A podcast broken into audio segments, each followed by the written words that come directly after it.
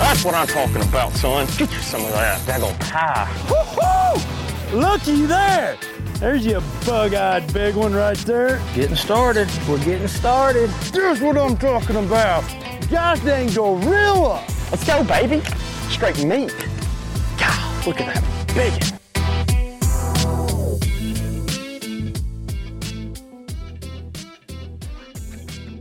welcome in everybody to the BAM Pod. This is your host, Big Ed, and on the line tonight, I've got a 30-time Bassmaster Classic qualifier. I've got a co-founder of the MLF. He's from Mingus, Texas. I have Mr. Gary Klein on the line. Gary, thank you for calling in, man. We really appreciate you being on the show. Well, thank you very much. I appreciate uh, having the opportunity to talk fishing and hopefully uh, uh, you know, educate or, or, or let the listeners, you know, develop a better understanding about the fish that they try to catch. Yeah, that's you know, we I, we had just talked about that a little bit before we got on the show here, and it's if you're tuning in right now to not get educated and to not learn about fishing, turn it off because this guy right here has got a ton of knowledge, just a wealth, and I've been an idol, you know, he's been one of my idols and it's been it, I've been trying to get him on this show for a long time because I want to hear what he has to say. And our topic tonight is going to be offshore pre-spawn fishing. It's that time of year. We're coming out of winter. It's still here and it's not over yet, but these fish are going to start moving up. I know it's the waters are still cold right now, but you know, it's coming. That spawn is coming. It's going to come fast. Come around April, you know, these these fish are going to be on those beds. And one of the toughest times to really catch them is as they come and start moving up towards that bed. But when you have a guy like Gary Klein on the line and you can pick his brain because he's been doing this for a couple years you know he's been he's seen a few of these transitions and he's seen a few of these uh these these uh these areas of expertise, I guess, is what we're going to be looking for. And Gary, you know, talking about this, um, how is it? Uh, first, I want to ask: Is this even a time of the year that you really enjoy fishing? This oh. pre-spawn area? Oh, without a doubt. You know, I, I'm one of those anglers, and thank you for the kind introduction. Uh, basically, I'm just an angler that has a deep passion for fishing. Whether I'm competing, uh, I just love to go fishing. So you know, whether it's crappie or bass or whatever it is, I enjoy to be in the outdoors. And of course, you know, I was born and raised in Northern California. So if the majority of your listeners are on the West Coast, there's not a water body in Northern California that I haven't spent probably quite a bit of time on. You know, from Bullard's Bar to Oroville is where I was raised, Shasta, Lake Almanor, I grew up on mm-hmm. Lake Almanor, all and of course Clear Lake and the Delta. I got you know extensive background down there. Of course, I was you know raised by Dee Thomas when I met him when I was 15 years old. Mike Folkestad. I grew up with Mikey, as I call him. And um, you know, Mikey used to take me fishing all the time on Lake Mojave, Lake Mead, Lake Havasu, uh, and I spent a lot of time in Arizona fishing all the Arizona lakes. So, you know, extensive knowledge of what those fish do at this time of year but not only that, but I've had the opportunity to experience water bodies across this country. And I think it's really important for anybody that has, you know, their favorite lake or, you know, their favorite set of lakes or maybe their favorite time of the year they like to fish. Normally, when somebody tells me that, oh man, I like to fish in the summer, or I like to fish in the fall, or I like to fish in the spring that we're about to talk about, that really gives me a good understanding of their techniques, you know, the way that they prefer to fish and how they enjoy to catch fish. Because when you I when you isolate yourself to a certain time span that's your favorite time of the year to fish, then you're basically telling me that you have one or two or three techniques that you're really good at. And that's what time of the year it really works. But I got news for everybody. These fish live in those water bodies 12 months out of the year. And if you're limited to three or four or five lakes, develop an understanding for seasonal patterns because you catch, you know, you're fishing for the same group of fish, whether they're deep or shallow, whether it's cold or warm. Hmm.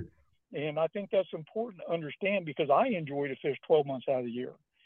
And I and I feel that with the knowledge comes confidence that yes, I as an angler can figure these fish out. Hmm. And that's how I was raised.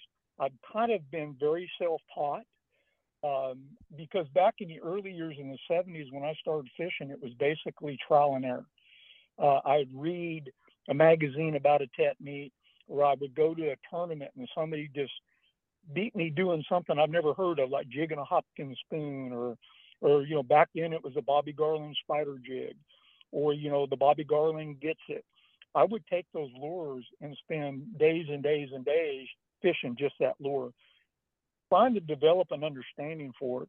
Because the more an angler fishes, the more knowledge they acquire, the more experience they acquire. The key to being a, a very successful angler is don't get caught up in everything. And what I simply try to say Hmm. is I try to keep fishing very basic, for me, very simple, because all anglers, there's no two anglers that I've ever met that fish exactly the same way. There's no two anglers that I've ever met that read the water exactly the same way. And that's always been one of the really cool things about a very competitive sport is that very unique it's a very it is it's an individual sport and you're not competing against a competitor you're competing against the fish. At the end of the day when you had your weigh in then you just see how your knowledge stacked up with the other anglers knowledge and that's what we call the weigh in. And a lot of times at the weigh ins and i've experienced you know many many times you know i'm at the bottom of the sheet. Well i'm at the bottom of the sheet for a reason.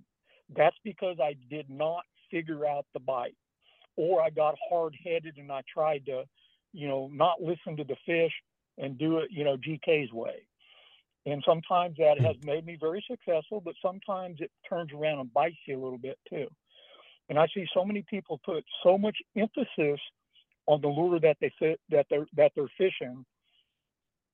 You know, they they think that that lure is catching the fish, where I'm kind of hmm. a little bit different. When an angler's catching fish, I'd like to see that angler pat themselves on the back and say, hey, I can figure out these fish. I'm good at catching them. And the only reason why you're catching them on that lure is because you're just like me. We only tie one lure on the line when we're catching a fish. And just because that fish bit that lure doesn't mean it was the only lure that fish would have bitten. Um, you know, so don't fall in love with your fishing lures. Always look at your lures as tools look at your equipment as a tool and start developing a better understanding about the fish because I'm leading into the topic that we're about to discuss. And the topic hmm. that you, that you had sent to me was, you know, fishing pre-spawn. And it's a very exciting time of the year. And the reason why majority of the anglers get excited about, you know, fish moving into spawn and all that bit is because the majority of anglers, whether they believe it or not, or shallow water anglers. They read the water with their eyeballs. And what happens when you when you're a shallow water angler like me? I mean, I grew up on the Delta in Clear Lake and Sutter Bypass and Butte Creek, and I look at a log and I see a jetty and all that bit. Those fish in the springtime, depending on the water body that they live in, are forced shallow by Mother Nature so they can spawn. And what the springtime does is it puts a higher percentage of the population of fish in that shallow water zone, which makes them more accessible to the majority of our angling population, is kind of the point that I'm trying to make. You know, it's very unique in Northern California because you have man-made, man-made reservoirs, you have a natural water body like the Delta, or excuse me, Clear Lake, I call that a natural. It's the nat- it's the largest natural mm-hmm. lake in, in California. Then you have tidal, which is the California Delta, which is a phenomenal fishery. Changes everything evolves in cycles. You got to stay current with that. And also in Northern California, you have smallmouth, you have spotted bass, and you have the largemouth bass, and also the Florida bass. And the reason why I kind of categorize them like that is because most people can look at a northern and a spotted bass, or a northern and a smallmouth, or a spotted bass and a smallmouth, and they can see the difference. They're totally different species of bass. But yet, what hmm. most people don't understand is that a northern and a Florida are two different species of fish, just like the smallmouth and a spotted bass. They're completely different fish. Um, and they act different, they have a different personality. And also, fish are conditioned by the water body that they live in, whether it's clear, whether it's deep, whether it's dirty, whether it's shallow.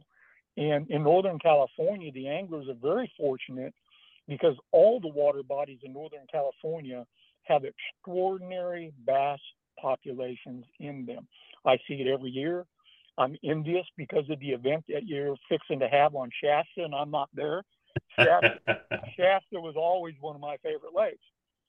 But now Shasta, like Oroville, has changed because in the early Yeah. year, on uh, early years, there were no spotted bass in those Northern California reservoirs. They had a fish in there that was called a red eye. And if you caught a red eye that weighed a pound and a half, that was a large one. Um, but it wasn't until the early 80s, after I left California, that they started introducing the spotted bass in the Northern California lakes. For example, Lake Bullard Bar was a lake that I grew up on. It was only, you know, 45 minutes out of Oroville, and I fished it quite a bit. And it was strictly a largemouth, a northern largemouth fish population. A big bag of fish at that time on that lake would be 12 and a half, 13 pounds. Now, since I left, they introduced the spotted bass. Of course, spotted bass got on the trout, the kokanee, and they just blew up. Same thing at Shasta. You're seeing these spotted bass now really starting to get big. They- They're they're on those, you know, on a trout diet. But one thing that Right. that was very obvious to me, that as I watched Shasta, I watched Oroville evolve to the fisheries that they are today. The spotted bass completely took havoc on the smallmouth population. And um, anyhow, that that that they just completely dominated, ate, ate all the fry, and that's why you have the spotted, which is a fun fish to catch. I love catching spotted bass. But take it into the topic that we're about to discuss. Pre, you know, pre pre spawn this time of year, um, you know, guys start thinking about what's about to happen or what's going to happen. First, you must understand, especially on your large water bodies, all population of fish do not spawn at the same time. In a lot of your big reservoirs that have high populations of fish, it takes two or three months for all of the population to spawn out. Because a lot of your main lake fish are not going to, you know, swim way wherever to go spawn. They wait until conditions are right. But what we first have to remember is that Mother Nature is what forces those fish to spawn. And when, what I what I mean by that is it's their egg development. Um, and, and sometimes we as anglers get way ahead of the spawn, the actual spawn.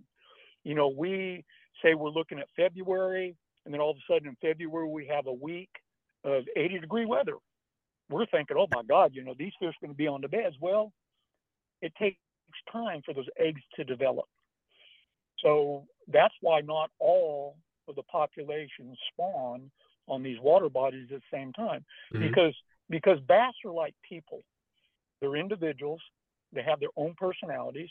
Some fish like to be in crowds. Some fish are loners.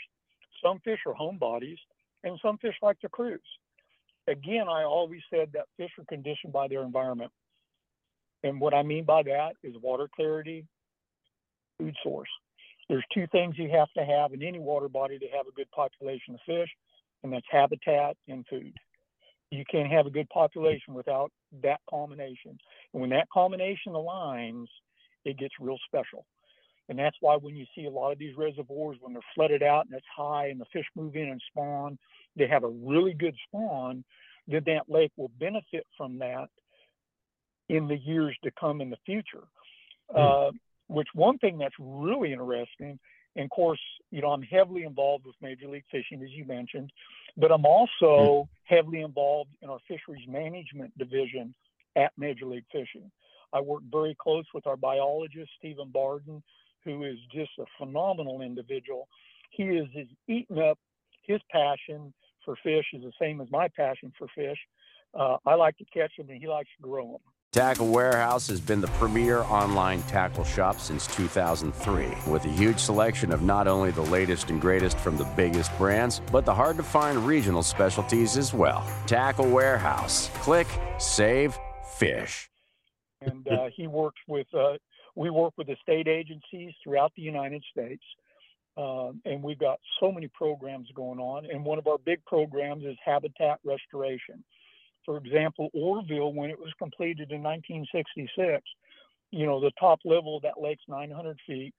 And what mm-hmm. they did is they actually did a, a, clearing, what we call kind of like a haircut, and they cleared down, I believe, like 100 or 200 vertical feet. But when they cleared, they just cleared the standing trees. So when Oroville first filled, it was solid flooded manzanita. So you had all the bushes in the water, and you know the coves uh, were just loaded full of standing trees. Of course, like any aging reservoir.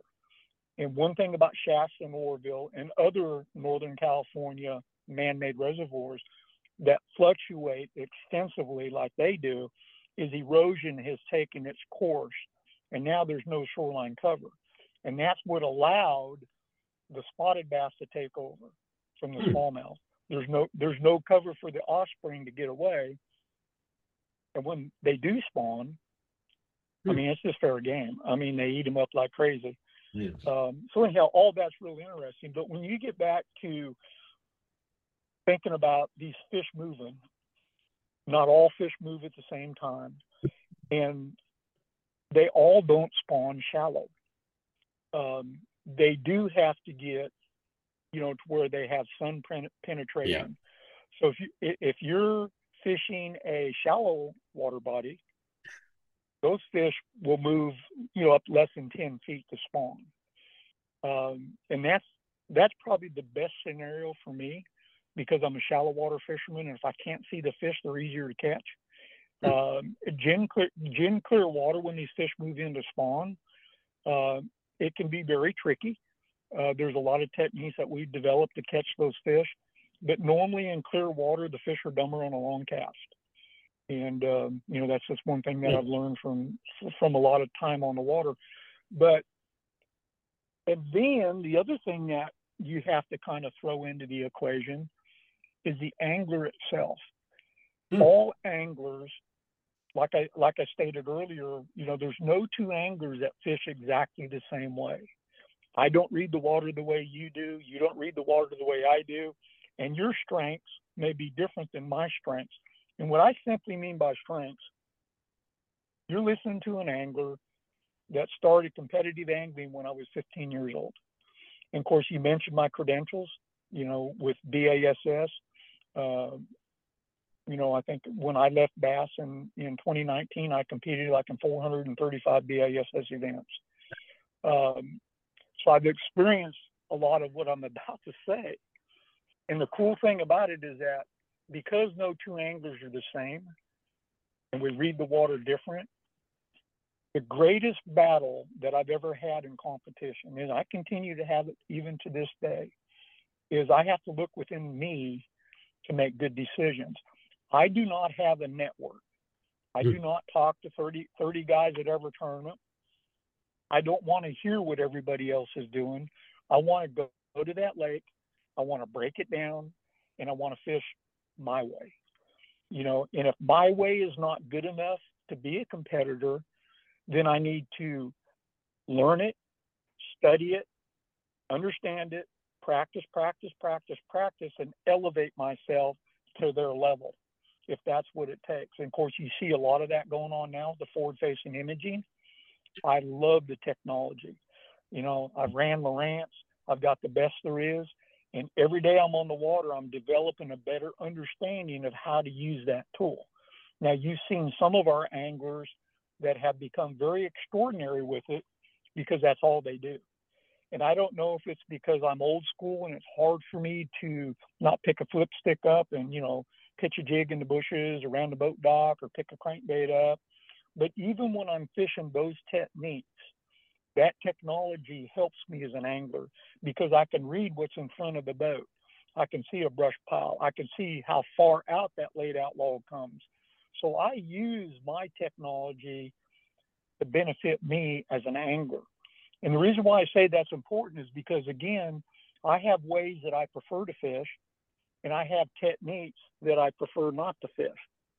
And anytime you go fishing, the worst thing that you can do in the course of a day is try too many things. You know, because then at the end of the day, especially if you're practicing for an event, Hmm. there's only two there's only two things that you do in practice. You eliminate or you establish.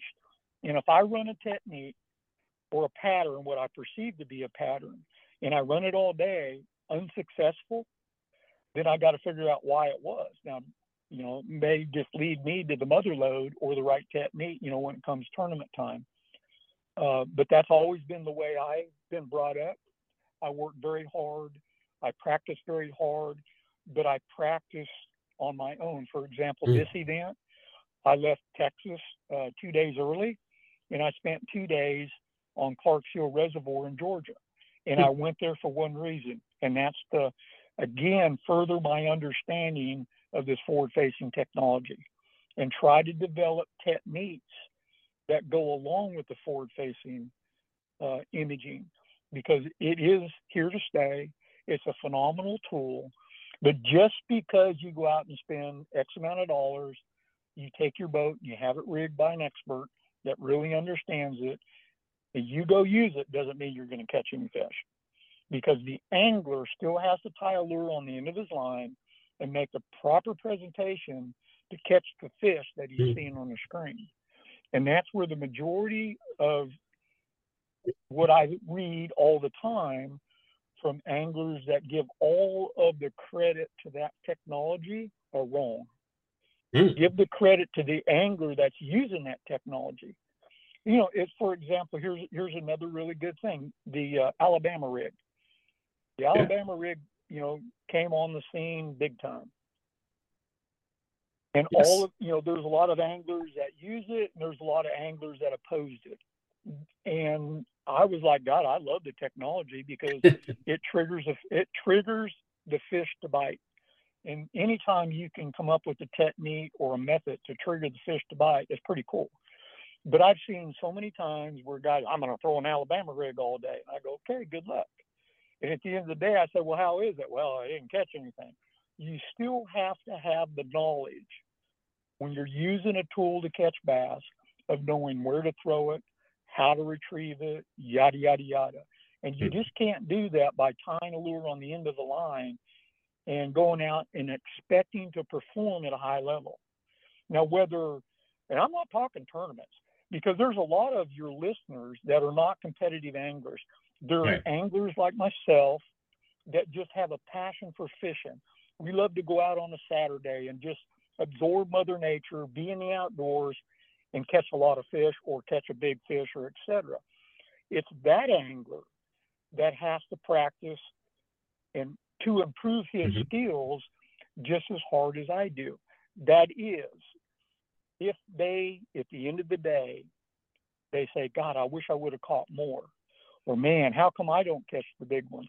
When those weekend anglers start saying that to themselves, then they're just opening up, you know, a whole new chapter of bass fishing. You don't have to compete in bass fishing tournaments to enjoy this sport. Uh, like I said, you know, I've been hooked on it for a number of years, and I'll die fishing. Uh, I just I enjoy it. So getting back to the topic, which, which, which you know, I kind of ramble a little bit, but a lot of that is so important because I want to see a father and his daughter. I have Mhm. two, and they both enjoy to fish. I want to see a father and his son, or I want to see a buddy and his best friend enjoy their time on the water. And if it means catching 28 bass that day and having a couple sixes in there, then that's awesome. That's probably a day they'll remember for, you know, those are thousand dollar days. Oh. And when you look, and I've had so many of them, when I put my boat on the trailer, I just go, wow. There's no reason to even try to tell anybody what I just experienced because they won't believe me. because they've never experienced that epic type of fishing, whether it's smallmouth or spotted bass or largemouth. It's just like it's a wow, and that's what we all fish for. That's what that's what makes us continue. And it may be one bass.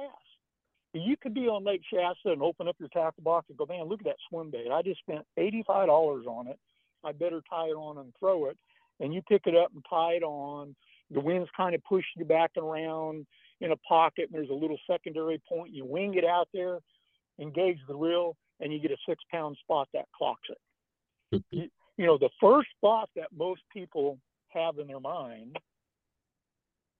damn, this one bait is like killer. I just spent $85 on it. My wife's going to kill me because now I got to have a spare. You know, I got to buy me another one just in case I don't lose that one.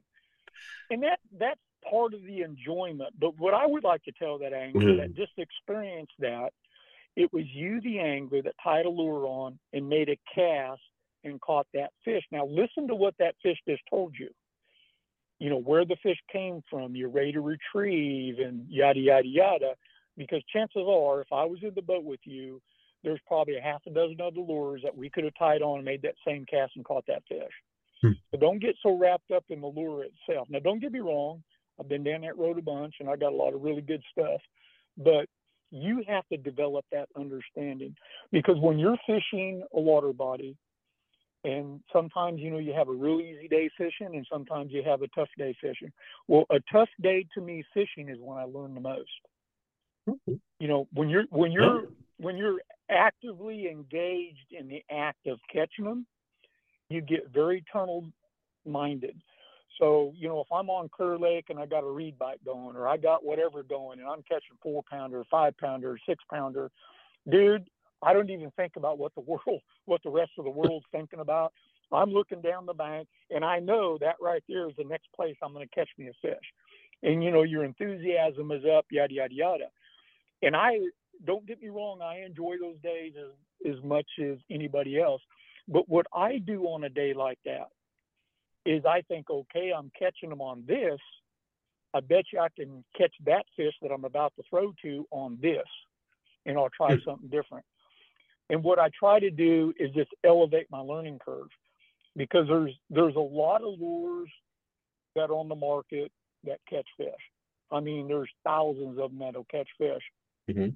There's thousands there's thousands of them that will catch anglers. but but some lures are more efficient than other lures. And what I mean by that, just think about a Rapala Shad Rap. One of the best, you know, fish catching little baits mm-hmm. out there, yada yada yada. Some of those lures you can't cast them. They're a booger bear to cast. You can't you can't control them. So then you got to modify them and all that bit. But an angler, each angler has to work through all that. So his toolbox becomes better and better and better. Some anglers love to fish fast. Some anglers love to fish slow and mm. slow anglers like to maybe, maybe do whatever they do, you know. Like one of the favorite techniques for me, especially fishing in Northern California, is fishing a drop shot. Hmm. I mean, how can I not like fishing a drop shot? I mean, Aaron Martens is one of my best friends. And Aaron Martens turned me on to how to fish a drop shot. And I quizzed him. I spent hours with him in the campground, yada, yada, yada. He painted this picture in my mind with a drop shot. But yet, I, as an angler, had to take that information and go and practice, practice, practice until I felt I had a good understanding. That is one of the most efficient rigs there is for catching bass hmm. because it has so many different applications to it. And one of the things that I've worked real hard with with that particular technique, if this makes sense, mm-hmm. is how to fish is how to fish fast, slow. Okay. Because a lot, a lot of times I like to, uh, you know, I like to keep going. I don't like to die on a place or die on a bank. I like to go, go, go. Yet, one of the keys of fishing a drop shot is the presentation. And you can do that presentation fast, or you can do that presentation slow, yada yada yada. And we won't get into that because that's a complete, completely different topic. but, but what your listeners are about to experience in Northern California is phenomenal. I mean, mm-hmm. you've had a lot of rain uh, the reservoirs. I know they're still dumping out of Oroville. I don't know if they're doing Shasta. Um, but usually this time of the year, you get off colored, you get a rising water. Mhm. And, you know, those fish are pulled from the clear water into the dirtier water when it starts to warm. And you do have a lot of fish on those water bodies that spawn deep. And what I mean by deep is if the water is real clean, like maybe the bottom end of Shasta, uh, Yes. you'll see them spotted bass spawning in 10, 15 feet of water. Hmm. Um, I know that, you know, we had, uh, oh, we've had four BASS tournaments on Lake Amistad. Lake Amistad is a clear water reservoir bordering Texas and Mexico. And all four of those events we had were March and April. And I finished in the top 10 in three of those events, uh, bombed in one of them. Hmm. But all the fish I were catching were deep spawner largemouth. And I had several 30 pound bags, you know, 27, 26 pound bags. But now all these fish were spawning in 20, 25 feet of water and they were all on ledge rock. Wow. But these fish, these fish were all main lake fish. I wasn't up in the creek, and these were fish that didn't travel to the back of the pockets, you know, to spawn. They stayed in their home range and used the ledge rock on vertical breaks to spawn. And I see that a lot, like on Lake Mojave. Lake Mojave is one of those lakes that has a lot of vertical, and a lot of those big fish will spawn on that vertical ledge rock. Um, so the spawn is different. You know, most anglers think of a a wind protected pocket and they ease in on the trolling motor and they look around and they look down about four or five foot and they see a pair on the bed. And they go to the other side of the pocket and they see another pair on the bed. I would bet quite a few dollars that they just saw two spawning pairs because they're a little bit shallower. Chances are there is probably more spawning in that pocket. They're just offshore a little bit. Okay. I, So I mean, it's very fa- it's it, yeah. I mean, it's very it's very fascinating. Uh, but again, you know, all of our anglers that have time on the water uh, have experienced what I'm talking about, and will continue to experience that. And the cool thing about Northern California, like for Mhm. example, Clear Lake, Clear Lake fish are late spawners because of the uh, elevation. Clear Lake was always a May month for spawning activity. We're down in the valley. You have a lot of fish down there that start spawning in March. Yep. You know, first first part of March, and they spawn all the way through to June, July. Um, you know, we had an outdoor games competition many years ago. Some may remember it on I was- uh, I was yeah, there. Yeah. Well, when we were on that lake, Shaw Grigsby was my partner, hmm and I flew I flew out a couple of days early, and you know I that was back when nobody knew anything about the drop shot, you know, yada yada yada, and I kind of developed the one-two punch. Hmm. You know, I had two big schools of fish, spotted bass that I found on a drop shot. I knew we could catch a fire out of them. Um, so we ran top water in the morning, you know, caught a couple of big ones, and we go get our limit, and that worked out really good. But the interesting thing is that when Shaw showed up, Shaw and I went out in the boat together. I kind of showed him a little bit about what we had and the game plan we were going to do. Shaw looked at me and he goes, "Let's go find some spawners." I go, "Dude, they're all done spawning." He goes, "Nah, they're not spawning." So at the time, the water elevation on Folsom, the big flat out in the lake, Mhm. was about four to six foot deep. I just watched Shaw. Shaw went out there and dropped the trolling motor, and I'm sitting back in the boat, and I'm thinking, "Yeah, right, spawners." So, oh, oh, oh, oh man, there he is right there. I get up and I look. There's a five pounder spawning. you know, we'll we'll catch it. We'll catch him tomorrow, and we sure did. Shaw caught him on his first cast, and that fish was in six foot of water in the middle of the summertime, spawning. Um, so anyhow, you know, just little things like that have opened up my eyes. But again, the majority of your fish on a good reservoir that has a high population of fish, they all don't spawn at the same time. Hmm. It's you know, your northern reservoirs, it's March through June. You know, uh, a clear lake is May probably into July. You know, of course, you got the Delta down there, and they spawn early down there in the backwaters. Well, all of the fish don't move into the backwaters to spawn. You know, so in different parts of the delta will go off at different times. You know, I've seen that Right.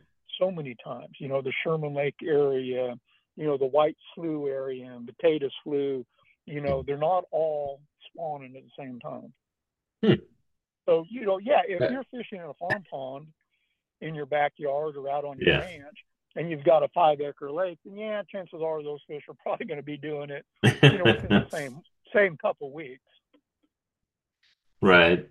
Um, you know, this is man, Well, this, and, and this- well, this is this has definitely been a, a- show that I, I I you don't leave me any questions, so that's great, man. Well, well, there's one there's one one thing that I forgot to bring up. Sure. Uh, be, because on all the water bodies, well, the majority of the water bodies in Northern California, you have multiple species of fish. Right. Go back and re- research those fish. They all don't spawn at the same time with Right. your water temperatures. Your largemouth are your later fish to spawn. Your spots and your smallmouth will go off first. But yet, if you think about a spotted bass and you think about a smallmouth, you think about a largemouth. A largemouth Mhm. will spawn on wood. They'll spawn in the standing timber because their eggs are adhesive. Their eggs will stick. Hmm. Where a spotted bass and a smallmouth, not they have to be in the gravel. Uh, you know, they they lay. You know, now don't get me wrong, largemouth too. Right. But for example, many years ago on Lake Shasta, there was a uh, Merle Haggard used to have an annual tournament up there, and you know they gave away a Ranger boat.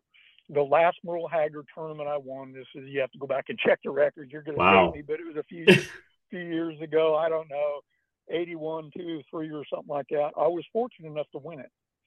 Hmm. And one of my one of my key techniques was fishing in the marina.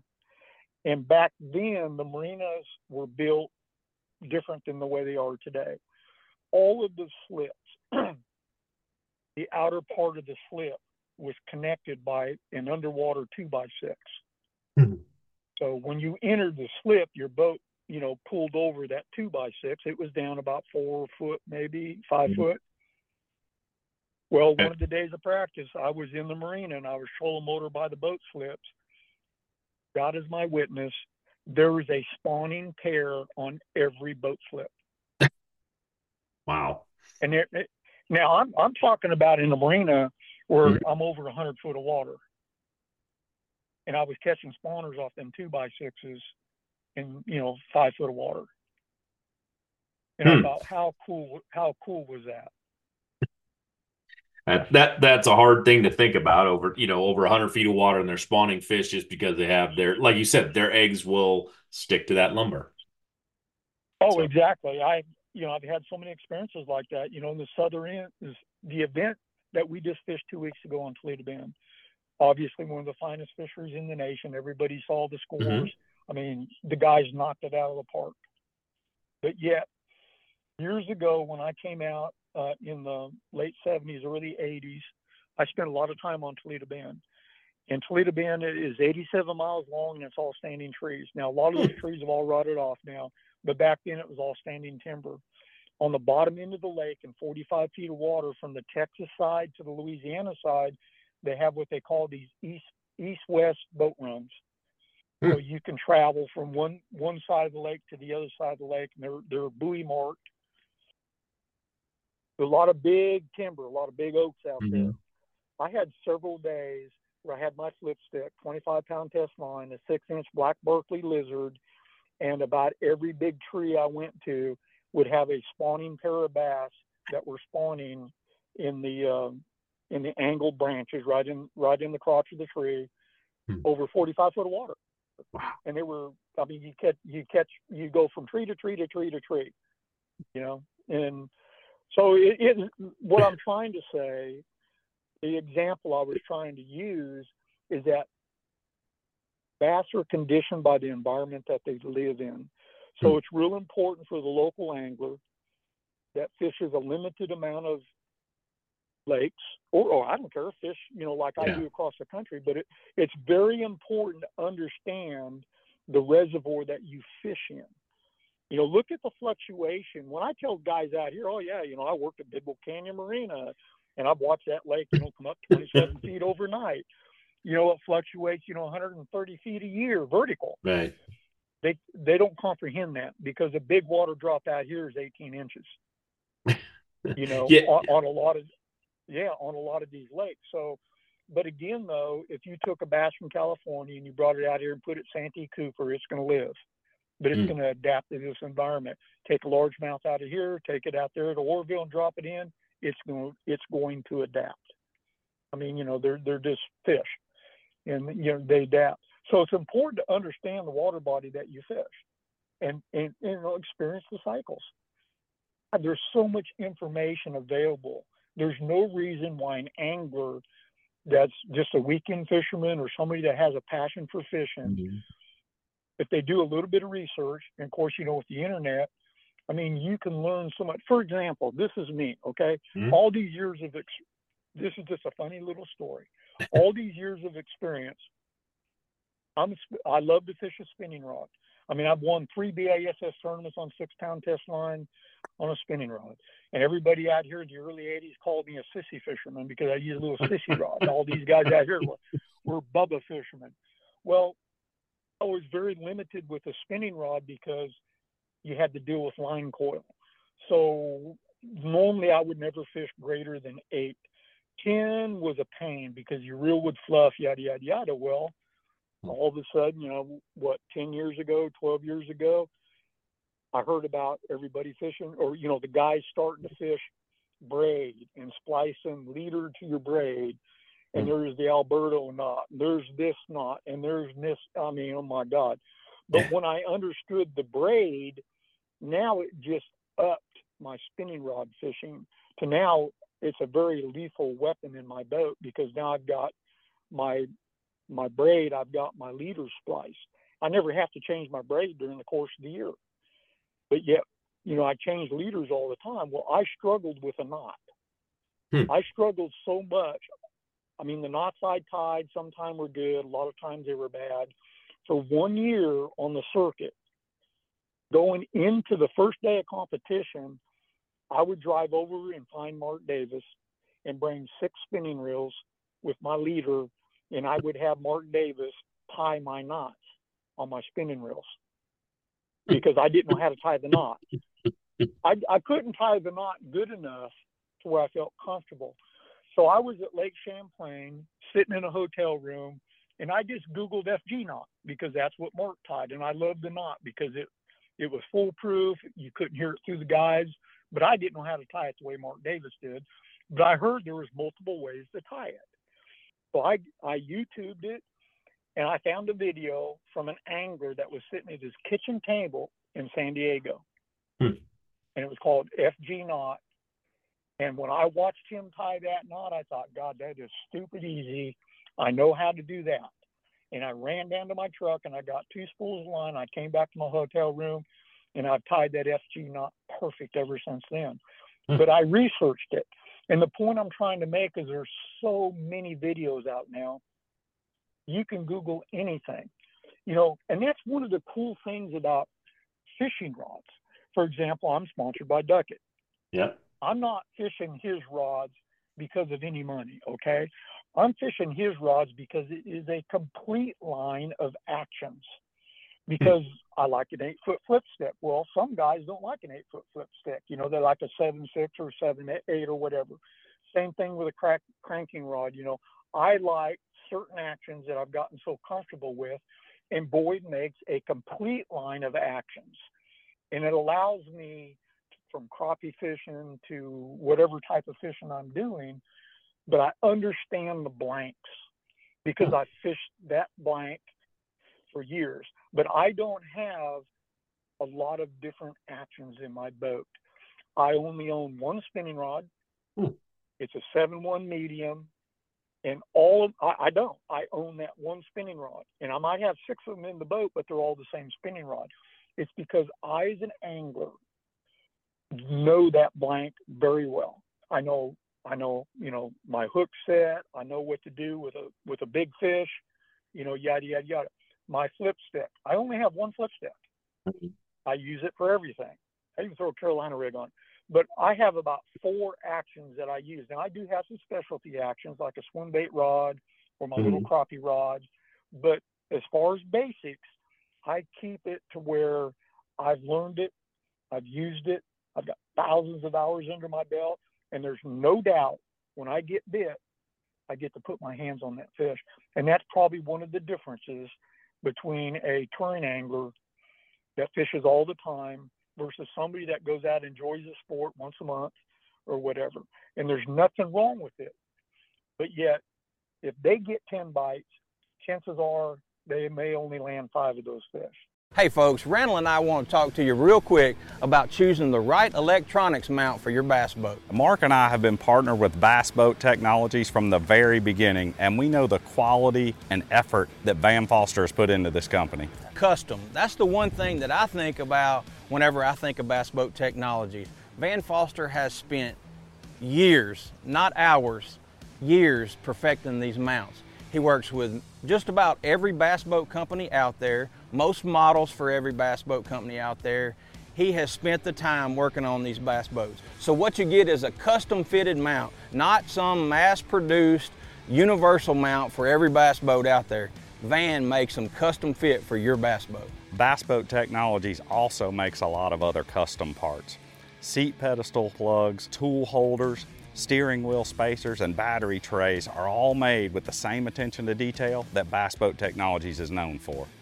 Bass Boat Technologies is a vital part of our livelihood, and it's very important to your overall boating experience also. Absolutely, and that's why we choose Bass Boat Technologies. Check them out at bassboattech.com. You'll be glad you did.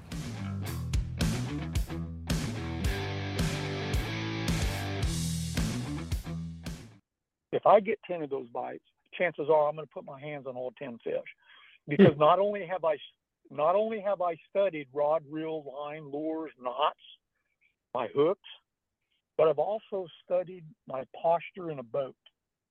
You know, the anglers that compete, all of us have studied ourselves. For example, I'm right-handed. There, I'm not a good caster like most of our guys are. Hmm. I mean, I can I can get it there because I'm persistent. Now, don't get me wrong, I make it look easy, but some of my casting is a struggle for me. Hmm. But I've learned it, I've studied it, but yet I'm right-handed. I see a I, if you ever watch me on video, Uh-huh. every cast I make, my shoulders are square with my retrieve. And I never set the hook to my weak side. I always set the hook to my strong side, which is my right side. Because from the right side, you can't pull the rod and reel out of my hand. From my left side, you can jack the you can jack the reel, twist it in my wrist until I gain control. So I always try to set the cast up so my shoulders are square and I set the hook to my right to my strong side. That's how much I've studied me as an angler.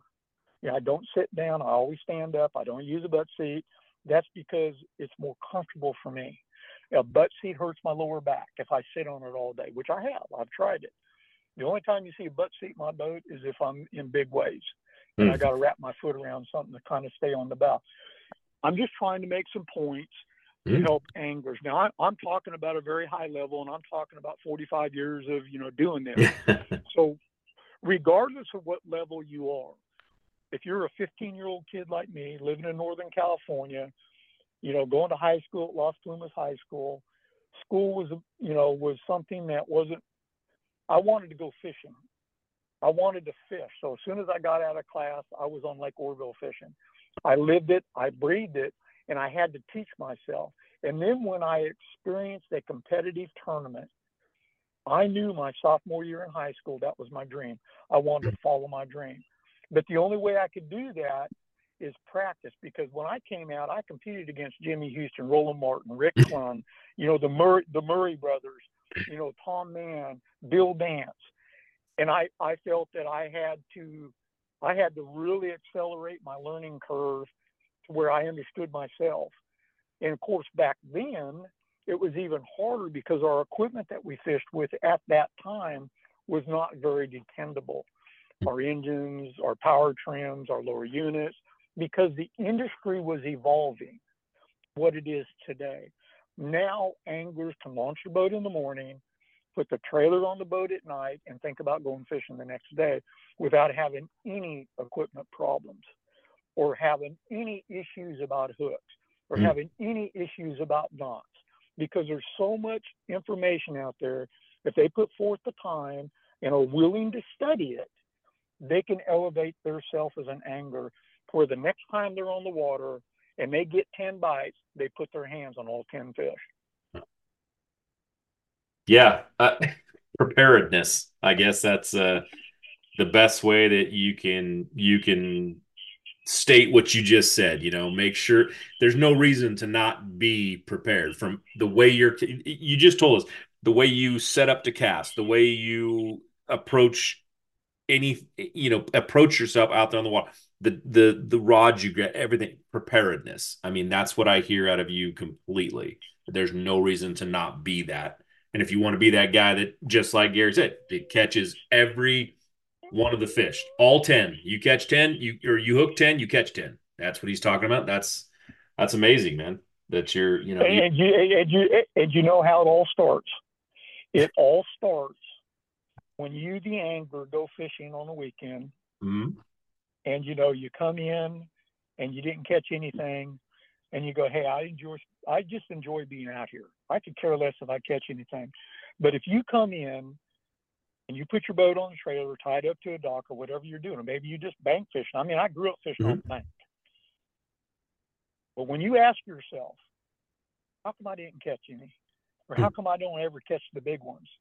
then you're on that path to becoming a better angler if you're willing to to study it. There's no reason why you can't be successful anymore. My God, you can you can video crankbait fishing, spinnerbait fishing, buzzbait. There's no technique that I'm aware of that doesn't have an extensive amount of information on it. You have to understand the information that you're viewing Hmm. is from one angler's perspective. So don't take it as the gospel take it as an understanding and go out and improve on it and make it better. Like one of the best books I ever read when I was 15 years old was Buck Perry Spoon Plugging. Hmm. Because what I enjoyed about the book was his his thought process in breaking down a lake. Now he was using a trolling method with lures that he built that would maintain a certain depth range, but yet here was an individual back in the 60s that was way advanced. But where he was way advanced was not necessarily his technique or his method of catching fish. Where he was really advanced is with his understanding of the fish that he was fishing for in that water body. And it all boils down to time of year, type of lake, type of water body that you're fishing, and the main species of fish that exists in that water body. For example, when you go to Shasta, when the Mhm. guys compete this week, nobody's going to win Lake Shasta with a limited smallmouth. Okay? they don't. They don't exist. yeah So you know, get that out of your mind. You know what it's going to take if you study the results of the. I think they've had like two in the last couple of weeks up there. Mhm. All the results are public, and you can see guys are catching a really good, solid limit of spots, weigh 12, 13 pounds, and bingo, catch a five or catch a 6 Mhm. You know, and they and they win because that that there's only two ways you're going to separate separate yourself from the group. Find an area that has a better quality of fish versus catching a bunch of two threes. Now you find an area where you're catching two twelves, two fourteens, a three one, you know, that sort of thing. Or you catch a big fish. And a big fish under those conditions, sometimes you can force a pattern with a bait. So if you're fishing a big glide bait or whatever, Mhm. and you know you're fishing for limited amount of bites, but if you're only looking for one bite and you got a 13 pound stringer already in the box, why keep catching those same fish? That's the other thing that happens in competition. You'll have anglers that, for whatever reason, they develop this extraordinary hmm. bite. They've got it dialed in. I mean, they're catching the dog fire out of them. They're catching 60, 70 a day. At the end of the day, they weigh 12 pounds or 11 and a half. But they're having a time in their life and they're, you know, they're, they're beating on their chest and, oh my God, I'm going to win this event. I'm warning you, do not fall into that trap because hmm. what happens fishing for pleasure is different than competing. Hmm. And what happens to a lot of anglers is that they catch just enough to get behind. You know, God. Almighty, I caught a hundred hundred today and I weighed 11, 11 pounds. Well, at some point in the time of the day, you need to change your presentation or change your area of the lake or change, you know, change your pattern and, and go look for better quality fish. I mean, that's yeah, you had a great time, and you can go fish a tournament for two days and have a great time and get zero return on your investment. Hmm. you know, because you know going to compete is not cheap. And I've always hmm. looked at my competitive angling as an investment. So when I go and practice and I try to better myself and I go to an event, my return is to win, or hmm. my return is to do good or qualify for events like our heavy hitters or our REDCREST or our world championship. You know, so every day I'm on the water, not only am I fishing for that mo- in that moment for that day, but I'm also fishing for the future and trying Yeah. to, you know, develop, you know, things in the future. But anyhow, fun No. sport. I love it. Passionate about it. Dude, I can talk for a week. I, I, that, that that's plainly obvious, and I'll and I'll tell you, when before the show, uh, Gary and I were talking a little bit about um, MLF and how it kind of came about, and he, you know, he's one of the co-founders along with Boyd Duckett, and they were discussing it, and it was a small story in there that he started on. We've got about nine minutes left in the show before we, you know, before I have to start extending the the edit buttons out. but um, and I can just tell you right now, I have not had a question to ask because you were one of the most efficient speakers I've ever had on this show. Thank you for that. Um, well, thank you, thank you, and I, I haven't had to hear thank you. Yeah, no, thank you very much. Yeah, I, I have not had to hear my voice hardly at all.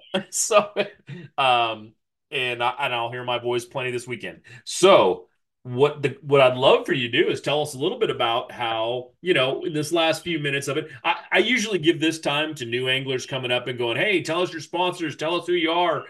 I don't think anybody doesn't know who you are, and I'm pretty sure that most of them know who most of your sponsors are. But I'd love to hear how you and Boyd came up with and decided to do um, MLF over. I mean, not to say Well- it, but I mean, Bass was the standard forever, and you guys have come up with something that is now just amazing. Well, yeah, and we're only five years old. Um, but let's let me go back to what I was saying earlier about fishing evolving, Mm-hmm. and that's the, that's the same thing. All of us, all of our anglers, all the anglers, well, the majority of our of our anglers that we have on the MLF circuit. I mean, we were all raised fishing bass because bass was the only game in town. Okay. Yeah. Um, and you know, from the early Ray Scott days, I mean, I loved the band. I spent a lot of time with Ray. Uh, Ray got a kick out of me because, again, that was him evolving because his organization and his anglers in that organization caught the attention of a 16 year old sophomore in Northern California. And I set my goal to come out and fish BASS. Um, so that's the true evolving of that sport. And of course, as time went on, we had a lot of West Coast anglers that came out here over the years. Some stayed, some came out and tried it for a couple of days or a Mhm. couple of years and went back to the West Coast. So everything was evolving. But again, you're talking about somebody that qualifies the 35 Bassmasters Classic, Angler of the Year twice, won, I think, eight tour events uh, on the uh, BASS circuit, yada, yada, yada. But while I was involved in BASS, ball, it, it went through multiple leader changes. Okay. Okay. And BASS was, a, it, and it is today. I mean, it's a phenomenal organization. I mean, their grassroots, uh, their conservation department. I mean, our conservation department works with theirs. I mean, just great, great people. We're all in this together. I mean, because what we want to do is we want everybody to enjoy the sport of fishing. And, uh, you know, there's no bad blood or anything like that. But what happened is that I, like a lot of other anglers, just felt like there was a lot more there, there, we could elevate the sport in a different manner and make it more of a sporting event. That was kind of our goal. And basically, what happened, what led to what we are today, was a conversation that Boyd Duckett and I were having at the Bassmasters Classic in Shreveport, Louisiana. We're out there spooling line, you know, getting ready to. I think we were we were staying at some cabins uh, further down the river. We were on the Red River, and uh, we just started talking about, yeah, you know, we got to do this, we got to do that. You know, it's a Bassmasters Classic. How cool would it be if we could do this, or how cool would it be if we could do that? After the tournament was over, Boyd and I continued that conversation and we thought, you know, let's let you know, let's try to put together a group of guys and see if we can. So I started writing down the list, you know, from from you know Edwin Evers and you know obviously Kevin Van Dam and Mark Davis and Sammy Horn. I mean, all of our original anglers. There's 15 of us, Hmm. and there's 15 of us that said, yeah, let's try something. We wanted to create a competition for TV. That's what we wanted to do and we wanted to expand our audience to non-anglers, to people that just get captivated by the competition, you know, and the anger, yada yada yada.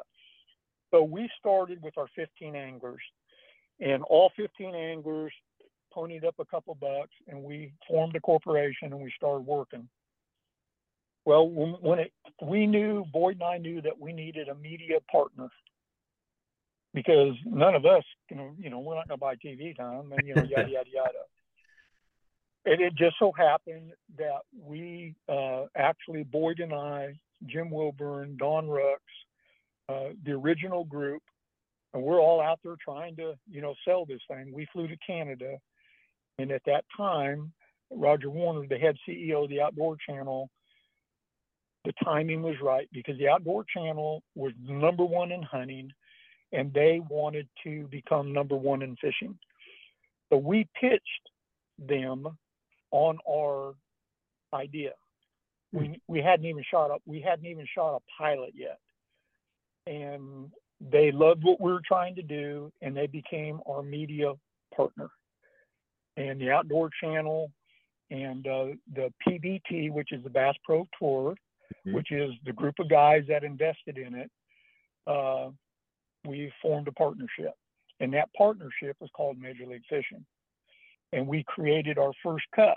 Matter of fact, the first cup that we ever filmed, 2016 on Lake Amistad. Or I think it was 2016. I, I probably got my dates goofed up, but whenever it was, it was on uh, Lake Amistad. Mhm. And from there, we ju- we just started rolling. The ratings were good. Everybody was talking about it, and we started building our platform with our format. And the format, when we were flying back from uh, Canada after the meeting we had that day, we hadn't even shot a pilot. Boyd looked at me and he goes, "You know that format you've had in your head, you need to write it down so we Hmm. can start working on it." So when I got back to the house, got a yellow notepad, sat in my boat out in the shop, and it took me 30 minutes to write the format. Once I wrote the format, then I wrote the rules. Hmm. And uh, th- those are pretty much all in part today, you know, where we are. We Wow. continue to grow, continue to grow. 2019, we formed the Bass Pro Tour, where we have 80 anglers that are competing on the Bass Pro Tour, which is where we are at our stage two event here at Santee Cooper, uh, going into our fifth year of competition. And uh, in November of 2019, we had the opportunity uh, to purchase FLW. And uh, a group of us anglers got together and uh, created some funds along with our partner, the Outdoor Channel. But actually, what happened, what I left out, is that our partnership was purchased by Mr. Stan Kroenke from KSC. Hmm. And that's Kroenke Sports Entertainment. And their corporate office is in Denver. And Kroenke owns the LA Rams, the Denver Nuggets, Hmm. uh, another uh, world uh, uh, soccer team. And he's invested in sports pretty heavy. But Stan is also an outdoors person. And we had no idea how this acquisition was going to take place we met our new partners. They got to know us. They came to our cups when we were competing, and they loved what we were doing. So they helped us expand into the Bass Pro Tour. They helped us with the purchase of the FLW event. And we went from a very small group that basically had seven event or nine events a year to the largest tournament organization in the United States. Where I think this year we'll put on 238 competitive angling events across the United States, from high school to college to BFLs to the Costas, Tackle Warehouse Invitationals, and the, the Bass Pro Tour. That's amazing. Uh, I mean, just to hear that story, it's just amazing how that came about.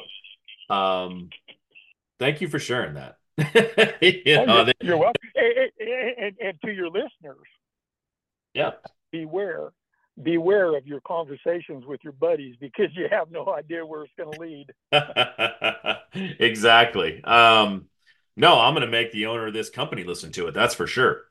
so he is definitely there you go. He is imparting on a new deal out here that we talked about earlier. You know, the West Coast has always been a very extremely hard place to start these things to to branch out. We are doing our best um, to bring these these guys out here, and I think one of the things that I heard the most out of what you just said was you had, you know, you went and you got these 15 guys that started uh, but there was also yourself. There was Boyd Duckett, uh, Kevin Van Dam, all the all these all these anglers. That's what I heard the most out of it is you started with anglers, anglers that have been doing it for a long time, not just promoters, not just guys who are wanting to make money. You're talking about anglers who wanted to see the sport grow, the way it went and they wanted to see these special rules put in place and these are the new ways that we want to do it. And i think that's probably the unique part about what we have going off here now with bam with the bam trail is our owner is an angler and that's where he's been all his life. So mm-hmm. it's it's very interesting to hear that you guys you know came from anglers and you know i mean you're obviously honestly great businessman at this point too. So it's well, it's, yeah, well, yeah, we've learned we've learned a lot trial and error. Right. But the bottom line is that this sport has so many good good people, so many good people that are connected to the fishing industry, so many good people that have a passion for fishing and understand, you know, we have a group of guys that we all share the same common goal. Mm-hmm. We enjoy to fish. We want to promote it and show it to the world. We want guys to make a comfortable living. But most important is we want our audience to enjoy fishing too. Couldn't have said it better. so at that point, Gary, unfortunately, we're going to run out of time and I don't want to, but I have to cut you off and we're going to, you know, so thanks again, man, for coming on and doing this. You're, definitely one of my favorite ho- the people that I've ever had on the show. Um, when I met you th- to what two years ago at ICAST, you did the same thing with just one lure. You know, you showed me how to throw this rip bait, and we're talking about it, and you just the passion that you showed for that, and it just God, I'm glad I finally got you on here. Um, so thanks for coming on and doing this, man. I really appreciate it. Well, well, I appreciate having that opportunity, and again, anything I can do to help anything in the future, you have my number. I do, and I will. Uh, I'll call it because I'll tell you what. The guy who told me no matter what, he's like, "Oh, you really got to get him on the show. You'll just love what he does." Is Shaw Grigsby, and and I've been well, a big fan and a friend of Sean's for or for of Shaw's for a long time, and I and I'll tell you, he was spot on. You were the guy to definitely have on the show. Glad I did it, and thank you because next week I'll be at Shasta um, on the BAM Trail, and be looking for all these, you know, all these new tips and everything else that you just gave out to everybody. So, hey, hey I'll, I'll be I'll be following the results. I always pay attention to what's going on out there. Well, good. We appreciate that. And um, again, thanks for coming on, man. I really appreciate it. And for everybody tuning in tonight, I can't even say how much that I hope you picked up and learned from this. I may have to change it because we we left um, you know, the pre-spawn stuff a little bit, but uh, I, I will probably rename it "How to Become a true professional in this sport because this guy right here just showed you how to do it and just told you exactly how to do it. So, um, thanks for tuning in, and we'll talk to you all next time. Thanks.